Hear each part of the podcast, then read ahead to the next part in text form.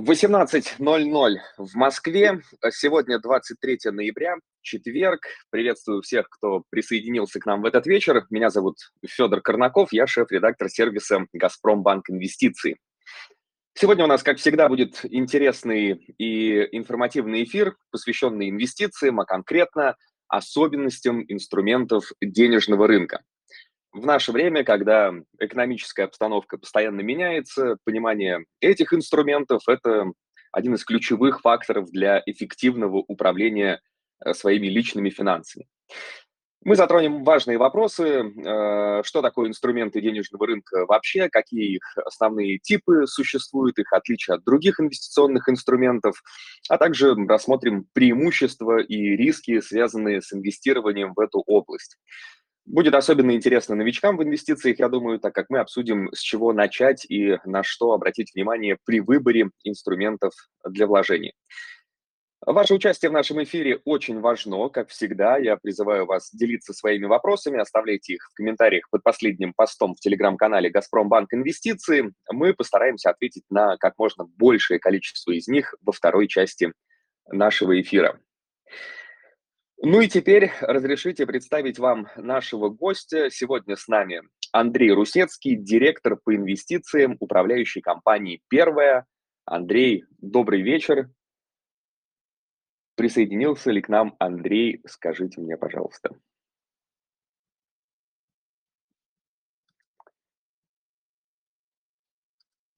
Так, судя по всему, Андрей к нам не присоединился. Но такое случается. Э, гости у нас как правило, занятые люди, и не всегда получается, может быть, идеально в 18.00 подключиться к нашему эфиру. Ну, ничего страшного, мы подождем Андрея. А, должен он с минуты на минуту к нам подключиться.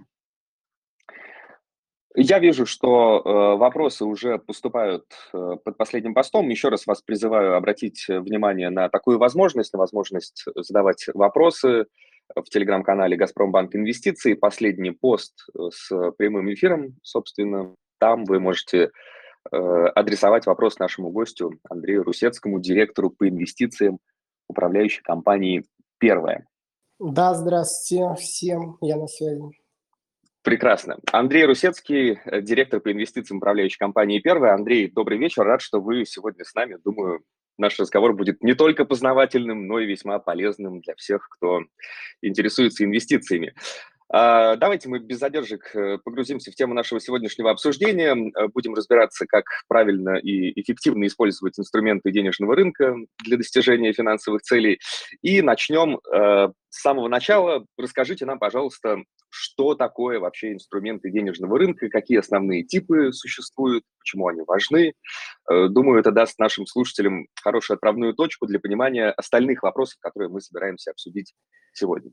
Пожалуйста. Да, здравствуйте всем еще раз. Ну, смотрите, инструменты денежного рынка, они так называемый money market, они существовали всегда. В значительной мере на начальных стадиях развития нашего фонда рынка они были доступны только как межбанк. Межбанки себя кредитовали.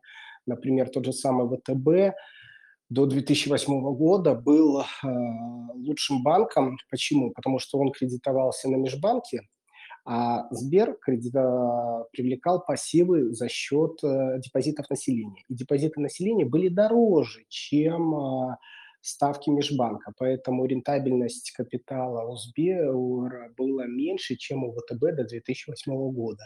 Были такие времена. А сейчас наоборот.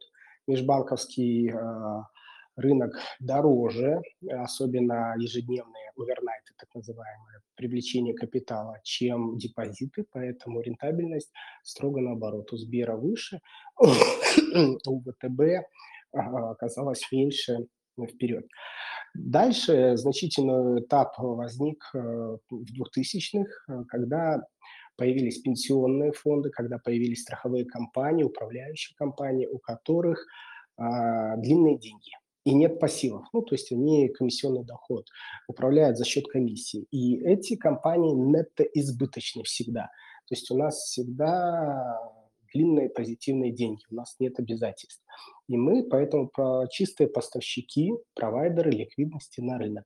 Соответственно, а, институциональные инвесторы покупают длинные облигации, акции, короткие облигации. Но если у них образуются денежные остатки, то вот, например, у клиента, когда вы, у вас есть остатки на карточке, они лежат просто. Некоторые банки начисляют на этот остаток процент небольшой, а мы же эти остатки все гоним на межбанк и размещаем под ставку, которая равна примерно 15%. Соответственно, какие инструменты? А, по мере развития рынка, раньше деньги, вот эти механизм репо был адресным. То есть два игрока договаривались э, на рынке и друг другу э, один выдавал а, ежедневными овернайтами репо под залог ценных бумаг. Соответственно, пошло прямое кредитование. Постепенно инфраструктура изменилась, и сейчас 90 с лишним процентов сделок идет через репо, через центрального контрагента. Центральный контрагент – это специальный инструмент на бирже. Там есть так называемые клиринговые сертификаты участия. То есть все активы, которые хранятся на бирже, объединяются в пул, и а, этот пул превращается, выдается бумажка, клиринговый сертификат участия. И, соответственно, вы, когда размещаете деньги в репо, если у кого-то есть такой доступ на брокере, например, разместить деньги в репо, вам на счет вы де- деньги списываются, первая нога сделки, и вам на счет падает э, клиринговый сертификат участия, КСУ. А второй ногой сделки деньги на следующий день возвращаются, плюс проценты за удержание за этот период, а сертификат уходит обратно. То есть у нас залогом является весь пул активов под наши деньги, которые мы отдали на рынок, которые есть на бирже. Постепенно это инструмент для институционалов, для профессионалов, физлиц туда не допускали, но вот последние пять лет появились такие инструменты, как БПИФ. И вот мы в БПИФы, биржевые паевые инвестиционные фонды, как раз помещаем вот эти вот, собираем деньги и размещаем их э, через центрального контрагента под залог этих КСУ. Соответственно, уже БПИФы могут свободно покупать не профессионалы, розничные инвесторы, любой человек, у которого открыт брокерский э, счет. Вот такой самый простой инструмент есть для физлиц. Это БПИФы. Соответственно, как работают БПИФы, можем чуть позже поговорить. А, есть еще репо адресное, безадресное, но там обычно работают институциональные инвесторы, там сделки миллиардные. Поэтому там физлицам, мягко скажем, доступ запрещен. Это выгодно, потому что ставка приближена, комиссии в этих фондах минимальная, и ставка приближена к ключевой ставке. Федор? Да, спасибо большое, Андрей. Э, единственное, я, может быть, бы попросил вас э, чуть упростить вот это описание механизма, потому что прозвучало много терминов. Э, я боюсь, что некоторым может быть не совсем понятно. И вот не могли бы вы объяснить про инструменты денежного рынка, что называется, не знаю, на кружках кофе или на пальцах, если совсем проще. То есть что происходит там э, с деньгами, вот, может быть, вот эту цепочку, да, саму суть, чтобы было понятнее. Понятно. А, смотрите, есть те, кому нужна ликвидность, есть те, у кого есть ликвидность. Я уже объяснил, откуда образуется ликвидность у институциональных инвесторов, там размещаются деньги и образуются дневные ставки. То же самое у физлиц. В среднем сколько у каждого из вас э, кэша в портфеле? Если ноль, отлично, вы полностью заинвестированы. Некоторые инвестируют там 50%, остальные 50% держат в кэше, ну, в денежной позиции, а, чтобы откупить просадку на рынке. Вот чтобы эта денежная позиция работала, вы можете отправить ее на депозит, на счет до востребования. Депозит не выгоден, потому что он срочный, а можете купить этот БПИФ.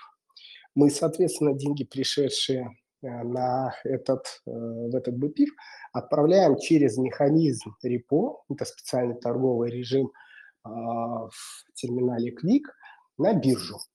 Э, в центральный контрагент. Сделка с центральным контрагентом – это специальный такой инструмент на бирже, режим э, торгов. А вот тот, кому нужны деньги, он наоборот, он привлекает эти деньги с биржи.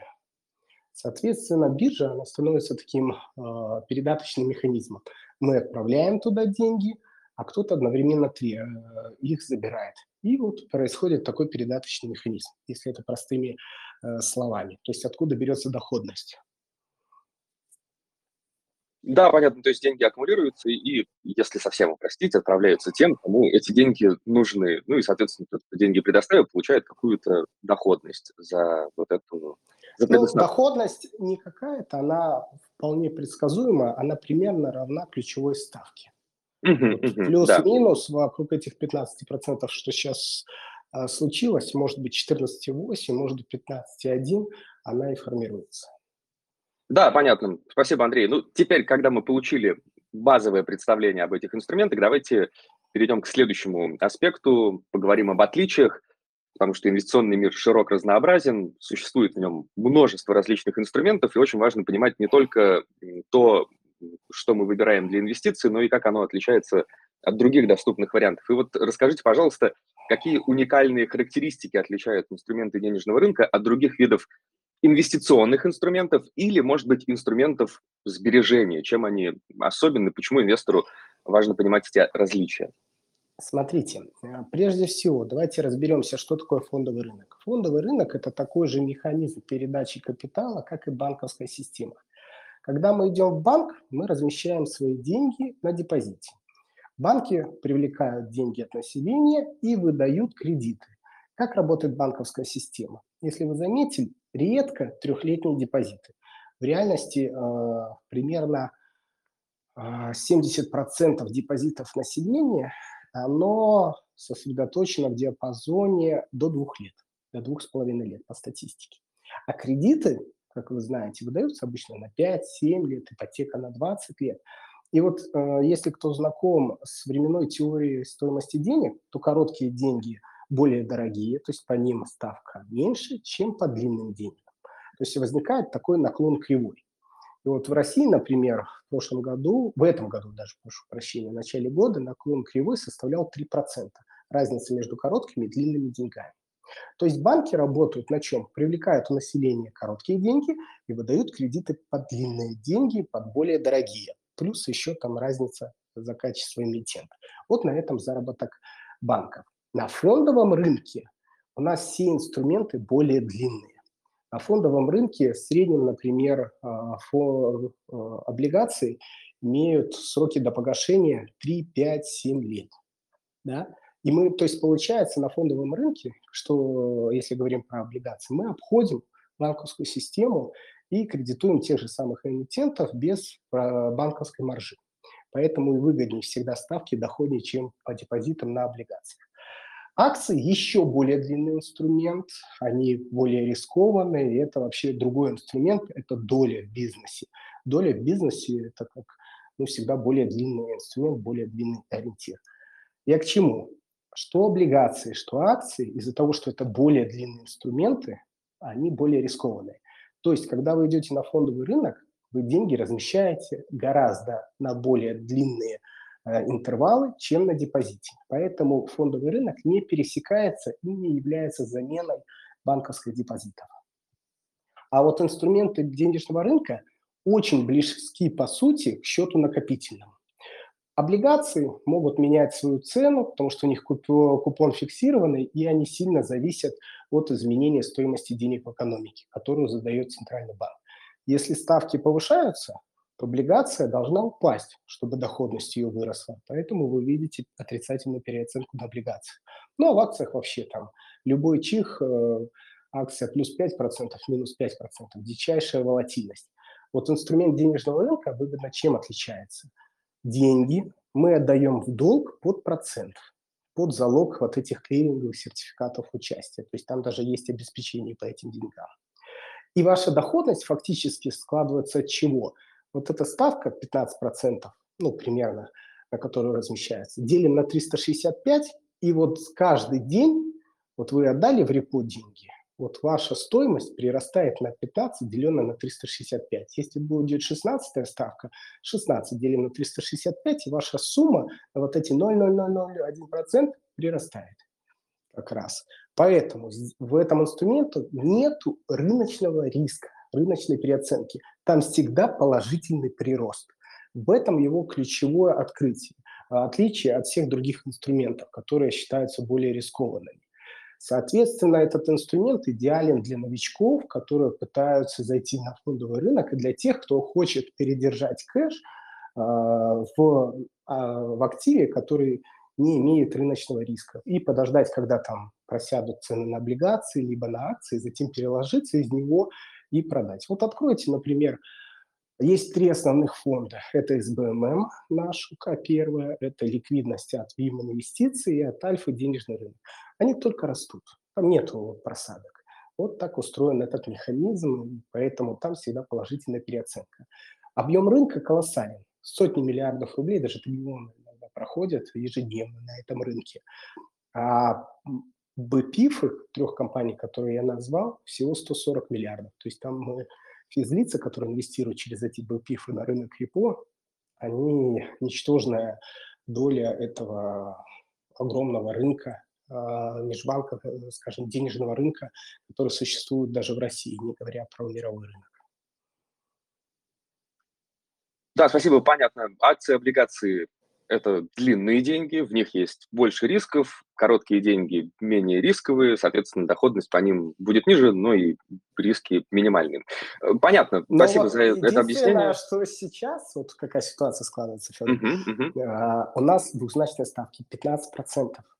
Короткие деньги в текущей ситуации, но это всегда, когда цикл ставок растущих, приносят больше, чем облигации и длинные облигации. То есть вот я вам рассказывал в самом начале про временную теорию стоимости денег, что длинные более доходные и более рискованные. То есть доходность, э, э, риск, э, волатильность, мера доходности. Чем выше доходность, тем выше риск. Да? А сейчас наоборот, короткие деньги более доходные, и они безрисковые, как вы сказали, чем длинные. Поэтому сейчас крайне выгодно вот в этой фазе, которая продлится, наверное, несколько кварталов, размещать деньги именно в инструменты денежного рынка.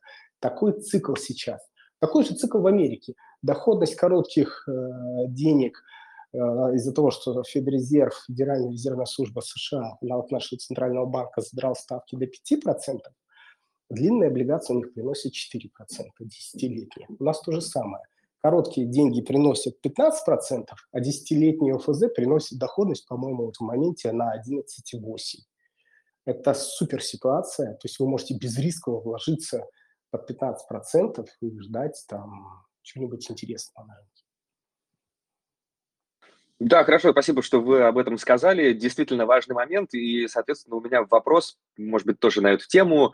Э, что важно знать еще новичкам? Вот вы рассказали о том, что сейчас ситуация такая уникальная, короткие деньги приносят больше доходность. Может быть, какие-то еще подводные камни, преимущества инвестирования, то, что важно знать новичкам перед тем, как принимать решение о вложении денег? Вот смотрите, на данных фондах БПИФов, давайте мы поговорим больше про БПИФов, которые как раз для денег, я вам говорю, что ключевая ставка 15%. Индикатор денежного рынка, вот запомните, такой Русфар, он ежедневно размещается на сайте Мосбиржи, он показывает, по какую ставку размещается. Вот сегодня она 15,1%. Дальше вы идете и покупаете наш БПИФ. И через 7 дней продаете, переводите доходность годовые, она оказывается не 15, а где-нибудь 12. Объясняю почему. Первое. В БПИФе зашита комиссия за управление. Она для этого денежного рынка, так как чем меньше, чем меньше риска, тем меньше комиссия. И потенциальная доходность чем меньше, тем меньше комиссия. Так устроены все инструменты. Так вот, в БПИФе наша комиссия за управление 0,2% годовых, и инфраструктура – это спецдепозитарии, расходы на всяких аудиторов и прочее, еще не более 0,2%. Эффективно где-то 0,38 годовых процента – это инфраструктура. То есть 15,1 вот годовой доходности, что сегодня складывается, вычитаем ну, 0,4. Получается эффективная доходность 14,7%. Уже чуть-чуть она припала. А дальше начинаются э, чудеса с э, так называемой торговлей. Вот справедливая стоимость пая, мы каждый день стоимость этого фонда публикуем на сайте Мосбиржи и на своем сайте. А вот вокруг этой справедливой цены есть цены предложения и цены покупки. Да? бит и офер, так называемый, по этому фонду. И вот если мы заходим небольшими суммами, мы можем стоять вот буквально впереди, а, и а, буквально впереди стоять и иметь, э, ну, и купим по лучшей цене. Если же вы нажимаете кнопку «Купить» а, с оффера, то есть видите заявку и нажимаете «Купить», «Купить по рынку», то есть вы снимаете заявку, возникает комиссия так называемая тейкера, мейкера. Вот вы не знакомы, наверное, с этими, большинство комиссий. Но это 0,03% за то, что вы забрали ликвидность из биржи. Не стали заявкой, а забрали. Вот эти 0,03%, если превратить в годовые, на таком тонком инструменте, забирают еще доходность. В общем, получается такая очень простая э, таблица. Если вы купили заявкой, сняли и когда продавали, продали по лучшему оферу, то есть нажали продать по рынку, то эффективно комиссия 0,6%. В итоге, если вы просидели 30 дней и сделали сделку, что называется, активно, то есть сняли, э, купили с оффера и продали э, в бит, то доходность будет ваша 14%. Это если еще разница между ценами покупки и продажи равна цене маркетмейкера. То есть там очень легко за счет э, лишних действий убить свою доходность. Поэтому совет новичкам в фондах денежного рынка всегда стойте заявкой. Не снимайте предложение, то есть там кто-то стоит и продает наш пив, например, бпив по 12,9. Не нажимайте «Купить», останьте рядом – чуть лучше, чтобы вам продали эту бумагу, тогда ваша эффективная доходность будет выше. Это эффект цифр, переведенных в годовые на таком тонком инструменте. Федор, понятно? Да, понятно, что есть э, комиссия за управление ВПИФом, она примерно 0,4%. Есть еще комиссия 0,3 за то, что участник рынка, инвестор забрал ликвидность, если купил или продал по рынку. И важно иметь это в виду, потому что доходность можно увидеть одну, а на деле она может оказаться другой, э, как раз вот за счет каких-то э, таких неаккуратных действий. В общем, я понял, что важно ставить заявку в стакан да, по своей вот цене. В этом, да, абсолютно верно, вот по своей цене. Вот, красивая фраза. В этом и вся фишка. Тогда вы получите доходность повышенную. А если вам лень все это делать, пожалуйста, разместите на накопительном счете, только там доходность 7%. Можете разместить депозит трехмесячный или годовой, там доходность тоже будет, как у нас, 15%. Доходность депозита в современном ситуации денежно-кредитной политики России не выше ключевой ставки. То есть э, доходность э, любого депозита, она будет равна плюс-минус вот этому э, механизму денежного рынка. Вот такая вот э, ситуация складывается в нашей э, системе. Но вы деньги на год замораживаете в депозите. Поэтому, если вы действительно там на год без рисков, пожалуйста, депозит. Если у вас есть на брокерском счете кэш, и вы ждете просадку акций, то разместите их как раз в BPIF. И тогда это самый верный вариант размещать эти деньги. Они все равно будут лежать в кэше, но работать на вас под максимально возможную ставку и без риска. Вот для чего этот инструмент. Он не конкурент депозиту он для размещения временно свободных денег, которые в любой момент вам могут понадобиться самым эффективным образом. Да, спасибо большое, Андрей, за такое глубокое понимание факторов, которые влияют на доходность инструментов денежного рынка. Я думаю, что многие действительно об этом не задумывались, но для меня про вот эту вот заявку э, по своей цене, честно признаюсь, это было открытием, конечно. А, хорошо, давайте следующий вопрос. Вы, кажется, частично на него ответили, но тем не менее важно проговорить это в контексте условно стратегии, которые всегда ищут и новички, и профессионалы на рынке. А, можете еще раз, пожалуйста, сказать, вот для каким, а, как можно максимально эффективно и целесообразно использовать этот инструмент в каких случаях?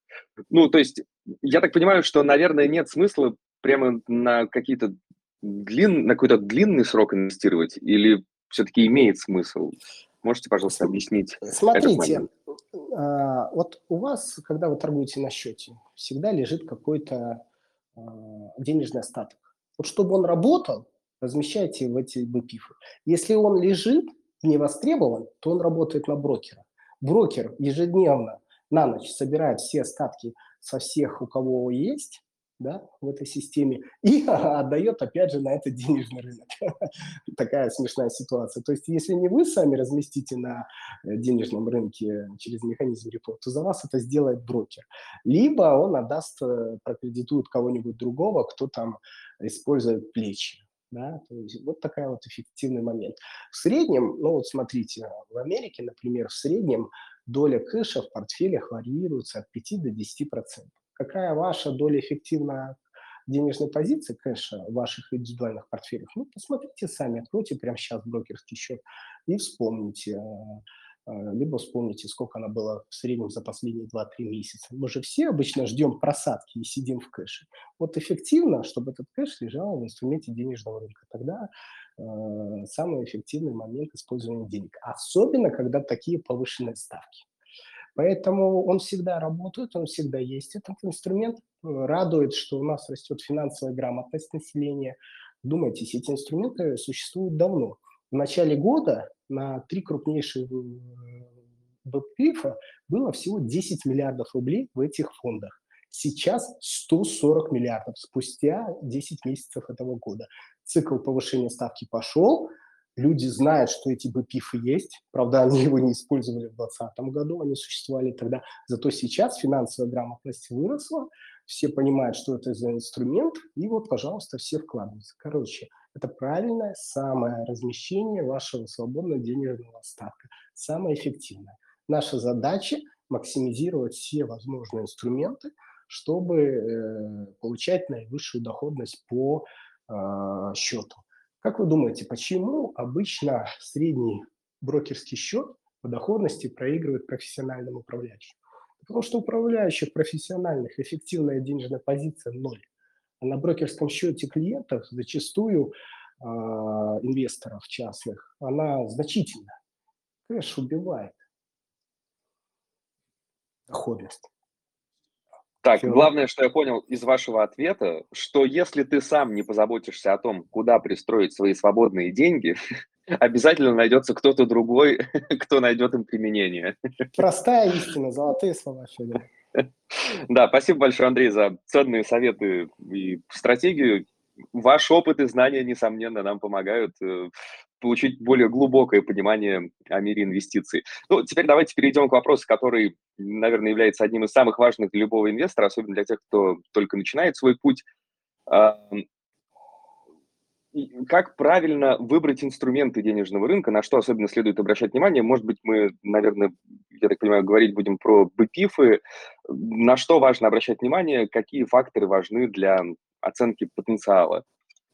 Мы частично затронули этот вопрос. Смотрите, БПИФы очень сильно зарегулированы Центральным банком. Вот БПИФы создают управляющие компании, у которых лицензия от Центрального банка. Там все сильно зарегулировано. Далее, каждому БПИФу, я рассказываю, как работает инфраструктура, положен э, поставщик ликвидности, агент по ликвидности. По-английски это market maker. То есть заключается с агентом, который является брокером, который поддерживает ликвидность э, в данном стакане. В среднем, вот, например, у нас объем ликвидности, я не знаю, там, открою секрет или нет, наш маркетмейкер поддерживает ликвидность 5 миллиардов рублей в сутки. Это, это искусственный, что называется, спрос и предложение, помимо простого рыночного предложения, которое формируют э, розничные профессиональные инвесторы. Вот, соответственно, на что обратить внимание? Это, конечно же, комиссия. Первое, для эффективной доход. Так как мы все хорошо зарегулированы, то фактически не важно, какой бы пиф вы покупаете. Они по институциональному качеству все примерно одинаковые, потому что регулируются Центральным банком. Просто так э, некачественную вещь туда не зарегистрирует Центральный банк, не допустит программ биржи. Ну, конечно же, приятно крупными компаниями работать, потому что там все гораздо надежнее, гораздо больше автоматизация, и в крупных компаниях есть эффект масштаба. Они могут, соответственно, снижать комиссии, потому что у них заработок идет от других источников. Ну, эффект масштаба, да. А, на количество сотрудников активы и снижаются, скажем так, доходности, затраты на фонд. Вот на что смотреть? Мы уже фактически говорили про это. На комиссию, комиссия распадается на две вещи. Это плата за управление, э, примерно она у всех одинаковая, и она фиксирована, она снимается за год. Ну, в течение, она снимается каждый день, она уже учтена в стоимости этого пая, который прирастает ежегодно, поэтому получаем такой эффект. Далее, следующий момент. На что надо смотреть? На прочие расходы, которые максимальны, да, то есть они могут быть меньше, но они могут быть больше. Они тоже примерно у всех крупных компаний одинаковые. И дальше надо смотреть на вот это вот, э, с какой разницей стоит поставщик, агент по ликвидности, маркетмейкер. То есть если есть справедливая стоимость пая, посмотрите, сколько в процентных пунктах стоит э, бит и офер. Вот чем он уже, тем эффективнее у вас цена покупки. Но если вы сами, как мы уже обсудили, становитесь своей заявкой, то вам это не важно, это важно для миллиардов. Да, когда заходит институциональный инвестор или э, какой-нибудь очень состоятельный клиент, они сразу размещают несколько миллиардов рублей, для них вот эти вот вещи и ликвидность важны. Для нас, для розничных инвесторов с небольшими суммами здесь гораздо важнее эффективная комиссия. Примерно у всех эффективная комиссия, вот так называемая TIR по-английски, Total Expansion Ratio, он одинаков и примерно не превышает 0,4% у всех крупнейших БПИФов. Вот на это на, стоит а, обратить внимание. Ну, еще что интересно, не у каждого брокера а, есть все БПИФы. То есть какой-нибудь брокер Тиньков, он не любит там ВТБ или БКС не допускает эти БПИФы в свою торговую систему. Ну, обычно пишешь заявку, прошу допустить, я не допускаю. Но большинство брокеров все эти э, БПИФы допущены к торгам. Может быть, у кого-то есть терминалы с доступом напрямую на репост ЦК, но там уже надо смотреть непосредственно комиссии, которые размещают Э, возникают брокерские. Но, поверьте, обычных физлиц туда не допускают. Так устроен рынок. Такую услугу, такой доступ не предоставляют. Там возникает дополнительная комиссия, если вы там размещаете миллион рублей, а там абонементская плата у брокера, то она просто убирает, убивает весь смысл размещения денег. В общем, в БПИФах смотрите на плату за управление. Да, спасибо большое, Андрей, за подробные рекомендации по выбору инструментов. Теперь давайте обратимся к заключительному вопросу из моего списка, но не менее важному. Э, мы живем в динамично меняющейся экономической среде, и каждое решение Банка России, особенно по ключевой ставке, оно оказывает значительное влияние на финансовые рынки. Имея это в виду, последний вопрос э, звучит так. В чем э, актуальность инструментов денежного рынка в сегодняшних условиях и стоит ли инвестировать в них, не знаю, прямо сейчас или лучше подождать предстоящего решения Банка России по ключевой ставке в декабре? Потому что я так понимаю, что рынок ждет повышения. В общем, какие факторы стоит э, учитывать? Можете, пожалуйста, поделиться вот При этим. инвестировании именно в инструменты денежного рынка, так? Да, конечно, именно. Ну, смотрите, у нас всегда положительная доходность. Если центральный банк повышает ставку, у нас нет переоценки. Да? У нас тогда больше в сутки э, прибегает, приплюсовывается рублей. Если центральный банк понижает ставку, то меньше приплюсовывается, но всегда плюс. Да? Поэтому здесь не важна точка входа. У вас деньги работают либо сразу, либо потом. Потом, поэтому если даже ставку повысят, но вы разместились сейчас, то вы будете получать ту повышенную ставку, а вот этот пропущенный период, э, текущий, если размещаете с текущей даты, то вы получаете ставку чуть поменьше. То есть деньги сразу работают. Если вы чего-то ждете, ну, в этом инструменте не надо ждать. В этом инструменте, что называется, не надо таймить рынок. Есть такой термин, когда ищут точку входа.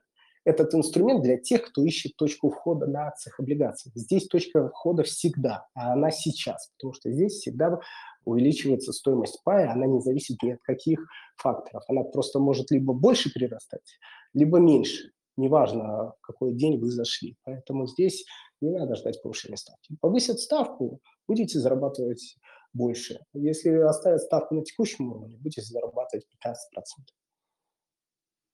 Ну, текущие 15%. Да, прекрасно. Ну, это здорово, что не нужно искать точку входа, потому что Сколько я встречал следопытов, которые ее ищут.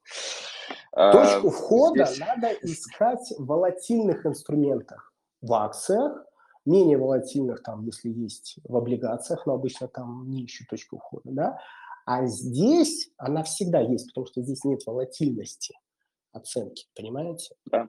Вот, да, он, да, да. вот он смысл. Спасибо большое. Э, давайте теперь перейдем к э, вопросам от наших слушателей. Я вижу, что в комментариях под последним постом в нашем телеграм-канале «Газпромбанк Инвестиции» уже накопилось их некоторое количество. И это отличная возможность для нас углубиться в тему, э, узнать, что волнует наших слушателей. А, есть вопрос от э, Никиты. На каких условиях работает ваш фонд? В чем подводные камни? Ну, мы это уже обсудили частично. Вопрос, нужно ли быть квалом? А, какие гарантии Нет, не надо. ПИФ? Да, а, и смотрите, где можно ознакомиться с договором? Смотрите, так как это очень зарегулированная вещь, на сайте любой управляющей компании, которая эмитент этого фонда, набираете SBMM, Первое – фонд сберегательный. Вы попадаете на нашу страничку, идете в раздел раскрытия информации, там правила фонда. Там все четко прописано. Ну и как выведенные правила, не правила фонда, а такие ключевые моменты прямо на страничке раскрыты комиссии. Ну, с комиссиями мы обсудили все.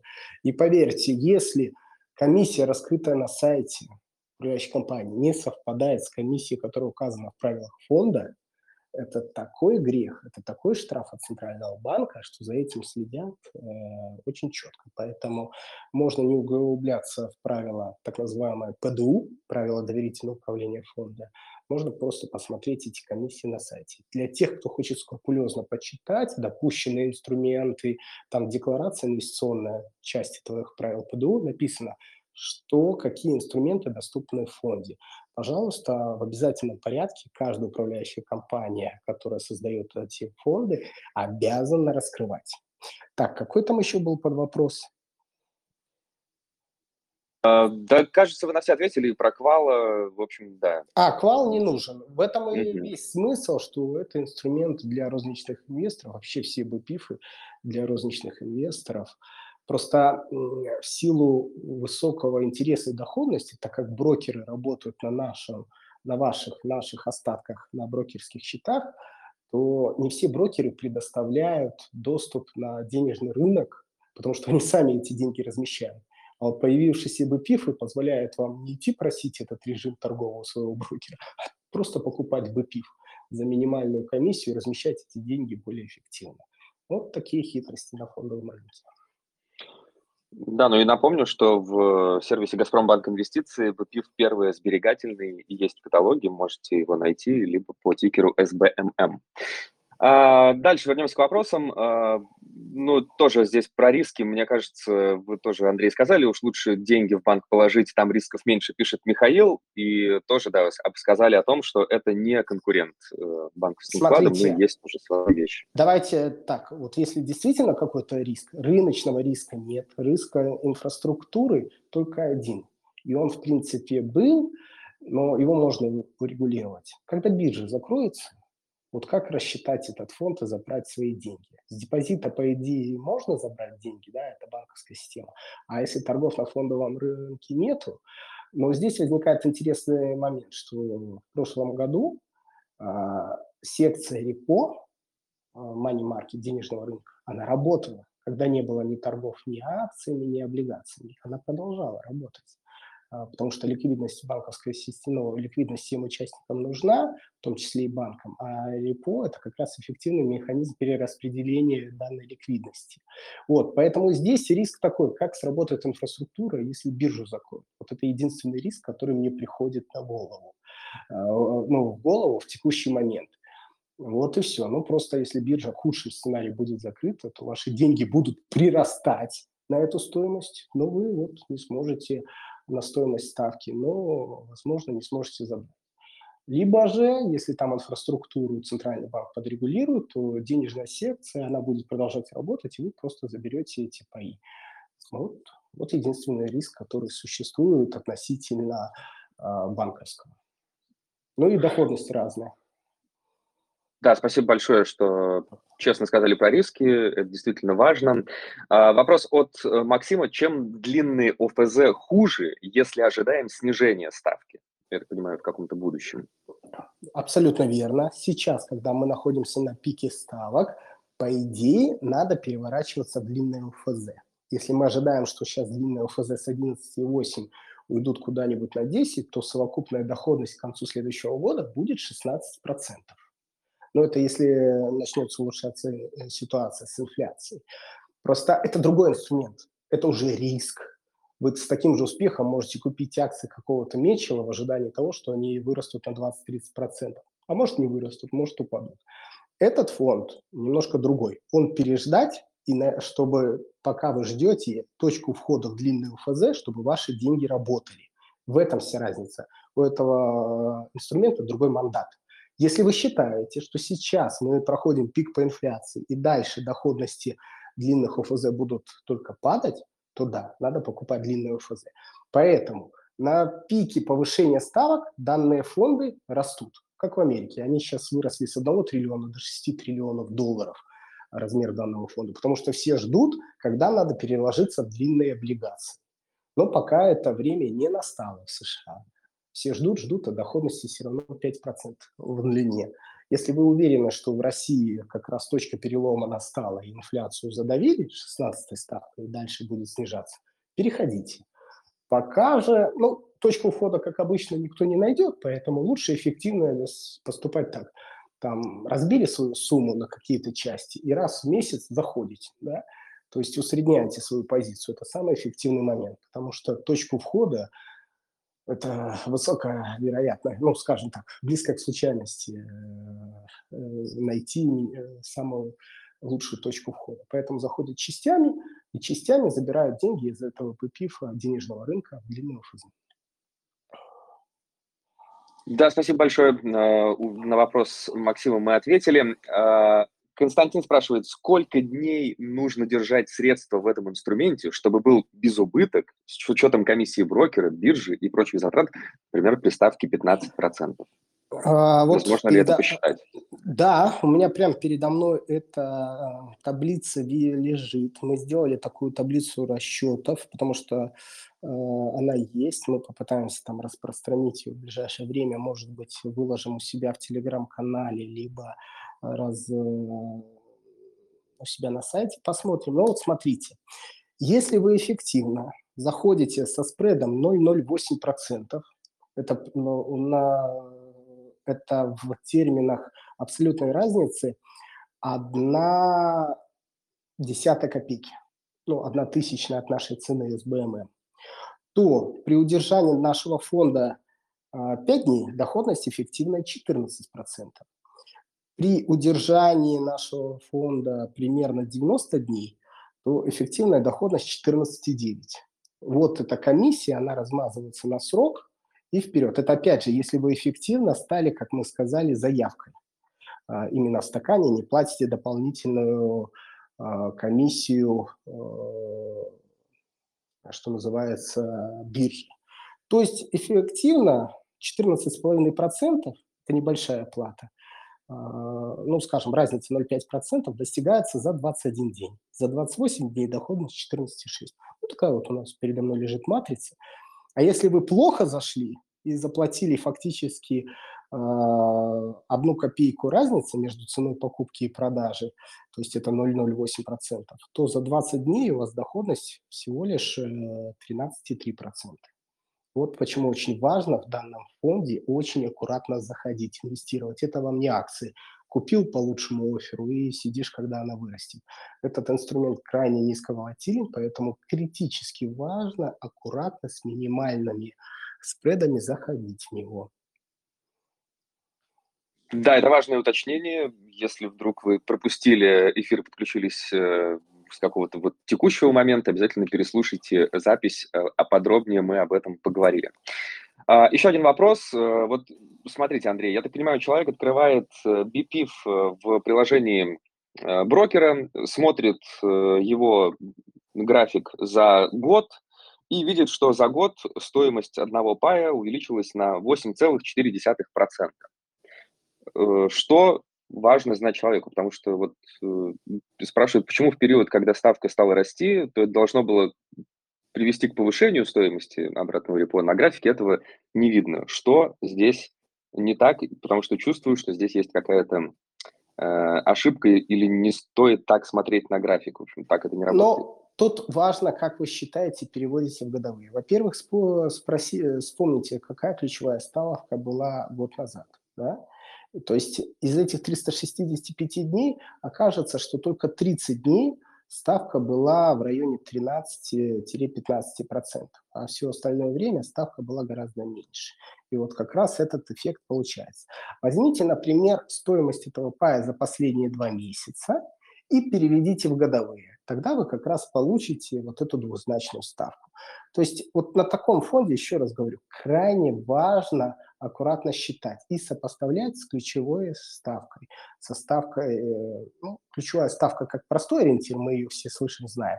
Правильнее надо смотреть Русфар э, на московской бирже. Но Русфар, он примерно равен ключевой ставке, он там варьируется 0,1-0,2%, э, меньше ключевой ставки. То есть аппроксимируем, что получается такая сумма. Это просто эффект вот этого Э, того, что у нас ключевая ставка очень долго была низкая, и это вызвало бум кредитования, и получилось, что бум кредитования привез к инфляции, и сейчас ЦБ вынужден э, повышать э, ставку. Это уже макроэкономика, другая сфера. Посмотрите за более короткий интервал и переведите его очень аккуратно в годовые. Банально, если вы возьмете 360 дней, 365 дней, совсем разные получаются годовые.